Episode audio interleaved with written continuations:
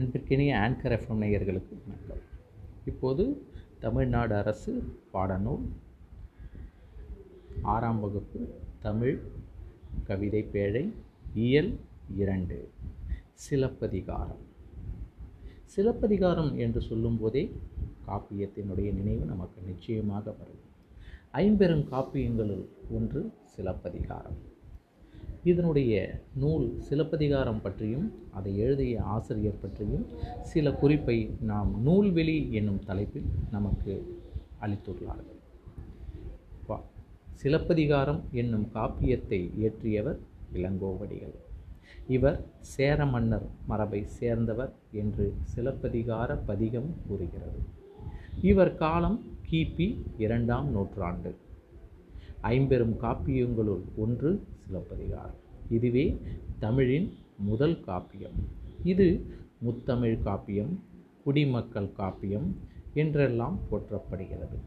சிலப்பதிகாரமும் மணிமேகலையும் இரட்டை காப்பியங்கள் என்று அழைக்கப்படுகின்றன. திங்கள் ஞாயிறு மழை என இயற்கையை வாழ்த்துவதாக இந்நூல் தொடங்குகிறது. அவ்வாழ்த்து பகுதி நமக்கு பாடமாக தரப்பட்டுள்ளது. இங்கே இந்த சிலப்பதிகாரத்திற்கு நுழையும் முன்பாக அங்கே ஒரு முன்னோட்டத்தை நாம் தெரிந்து கொள்ள வேண்டும். நம்மை சுற்றிலும் எங்கு பார்த்தாலும் இயற்கையின் அழகு கொட்டி கிடக்கிறது. கடலும் மலையும் கதிரும் நிலவும் மழையும் பனியும் இயற்கையின் படைகள் அல்லவா? அவற்றை கண்டு மகிழாதவர் உண்டோ? நிலவின் குளிர்ச்சியையும் கதிரவனின் வெம்மையையும் மழையின் பயனையும் சிலப்பதிகாரம் போற்றுகிறது. அந்த வகையில் சிலப்பதிகாரம் புகார் காண்டத்தில் இந்த பாடல் இயற்றப்பட்டுள்ளது திங்களை போற்றுதும் திங்களை போற்றுதும் கொங்கு அலர்த்தார் சென்னி குளிர் வெண்குடை போன்று இவ் அங்கன் உலகு அளித்தலாம். திருப்பி ஒரு முறை இந்த பாடலை பாடுகிறேன்.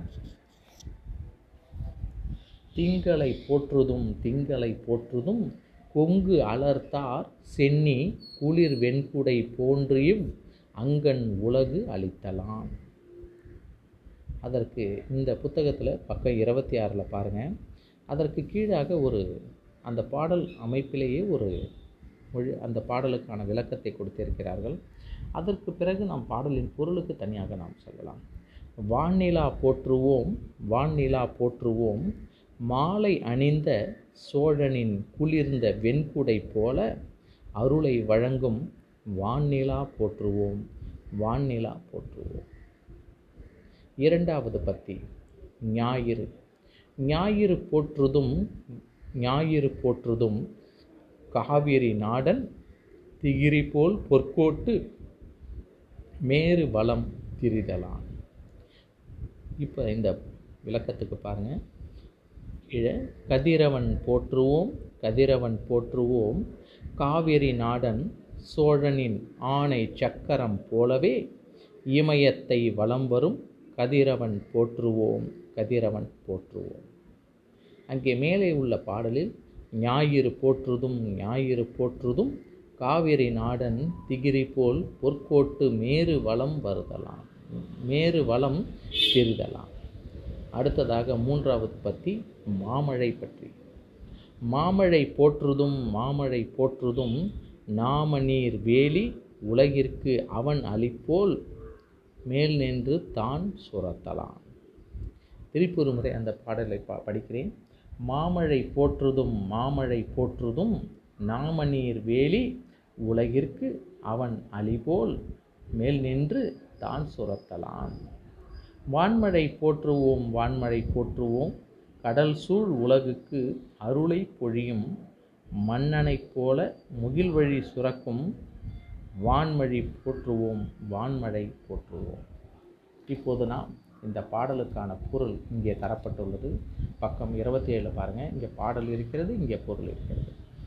தேன் நிறைந்த ஆத்திமலர் மாலையை அணிந்தவன் சோழ மன்னன் அவனுடைய வெண்கொற்ற குடை குளிர்ச்சி பொருந்தியது. அதை தான் இங்கே சொல்கிறாங்க பாடலில் பாருங்கள் திங்களை போற்றுதும் திங்களை போற்றுதும் கொங்கு அலர்த்தார் சென்னி குளிர் வெண்குடை போன்று இவ் என்று ஆத்திமலர் மாலையை அணிந்தவன் சோழ மன்னன் அலர்த்தார். அலர்ன மலர். அவனுடைய வெண்கொற்ற குடை சென்னி குளிர் வெண்கொற்ற குடை குளிர்ச்சி பொருந்தியது. இவ் அங்கன் உலகு அளித்தலான் அதை போலவே வெண்ணிலவும் தன் ஒளியால் உலகுக்கு இன்பம் அளிக்கிறது. அதனால் வெண்ணிலவை போற்றுவோம் என்று அழகாக சொல்கிறார். அடுத்ததாக ஞாயிறு பற்றி. ஞாயிறு என்றால் சூரியன் கதிரவன். அப்போ ஞாயிறு போற்றுதும் ஞாயிறு போற்றுதும் காவிரி நாடன் திகிரி போல் பொற்போட்டு மேறு வளம் பிரிதலான். காவிரி ஆறு பாய்ந்து வளம் செய்யும் நாட்டை ஆட்சி செய்பவன் சோழ மன்னன். காவேரி எங்கே போய் பாயுது? பூம்புகாரில். காவேரி பூம்பட்டினம். அவனது ஆணை சக்கரம் போல கதிரவனும் பொன்மேனி பொ- கதிரவனும் பொன் போன்ற சிகரங்களையுடைய இமயமலையை வலப்புறமாக சுற்றி வருகிறது. காவிரி நாடன் திகிரி போல் பொற்கோட்டு மேரு வலம் வருதலான். மேரு என்றால் மலை. பொன் போன்ற சிகரங்களையுடைய இமயமலையை வலப்புறமாக சுற்றி வருகிறது இந்த கதிரவன். அதனால் கதிரவனை போற்றுவோம். அதாவது காவிரி நாடன் சோழனின் ஆணை சக்கரம் போலவே இமயத்தை வலம் வரக்கூடிய அந்த கதிரவனை நாம் போற்றுவோம் என்று அழகாக சொல்கிறார். அடுத்ததாக மாமழை போற்றுதும் மாமழை போற்றுதும். நாம நீர் வேலி உலகிற்கு அவன் அலிபோல் மேல் நின்று தான் சுரத்தலான். அச்சம் தரும் கடலை எல்லையாக கொண்ட உலகிற்கு மன்னன் அருள் செய்கிறான். அதுபோல மழை வானிலிருந்து பொழிந்து மக்களை காக்கிறது. அதனால் மழையை போற்றுவோம். என்று அழகாக இந்த சிலப்பதிகாரத்தில் மூன்று தலைப்புகளில் தான் கொடுத்துருக்காங்க. ஆனால் நம்மளுக்கு நிறைய பாடல் இருக்குது அந்த புகார் காண்டத்தில். ஆனால் நமக்கு இதை மட்டுமே கொடுத்து ஒரு பாடமாக கொடுத்திருக்கிறார்கள். இதற்கான பொருள் பார்த்தோம்.